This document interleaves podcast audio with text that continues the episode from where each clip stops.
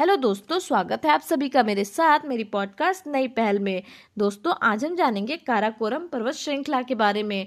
काराकोरम पर्वत श्रृंखला ट्रांस हिमालय में पाई जाती है। ट्रांस हिमालय के अंतर्गत ही काराकोरम श्रृंखला, कैलाश पर्वत श्रृंखला और लद्दाख पर्वत श्रृंखला पाई जाती है।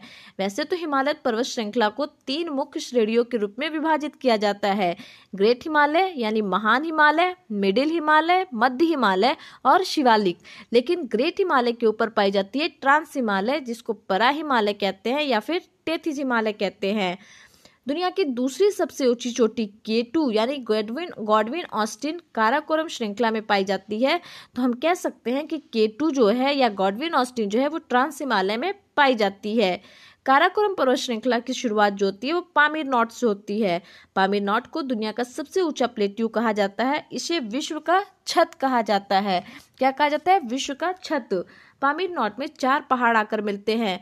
कौन कौन से? पाकिस्तान, अफ़गानिस्तान के हिंदकुश के पहाड़, पाकिस्तान के ही सुलेमान के पहाड़, भारत के काराकोरम के पहाड़ और तिब्बत के कुनलुन के पहाड़।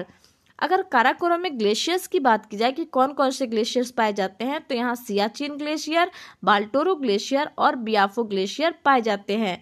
सियाचिन ग्लेशियर जो है, वो भारत का सबसे लंबा व ऊँचा ग्लेशियर है। नुब्रा जो कि श्योक की एक सहायक नदी है, उसका उद्गम जो है, वो सियाचिन ग्लेशियर से होता है और श्योक जो है, वो सिंधु की एक सहायक नदी है। सियाचिन ग्लेशियर जो है, उसे हाईएस्ट बैटलफील्ड इन वर्ल्ड कहा जाता है।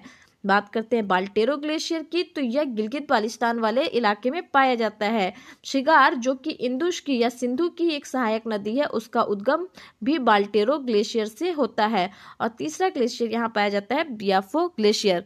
तो मिलते हैं दोस्तों अगली पॉडकास्ट में, तब तक के लिए धन्यवाद।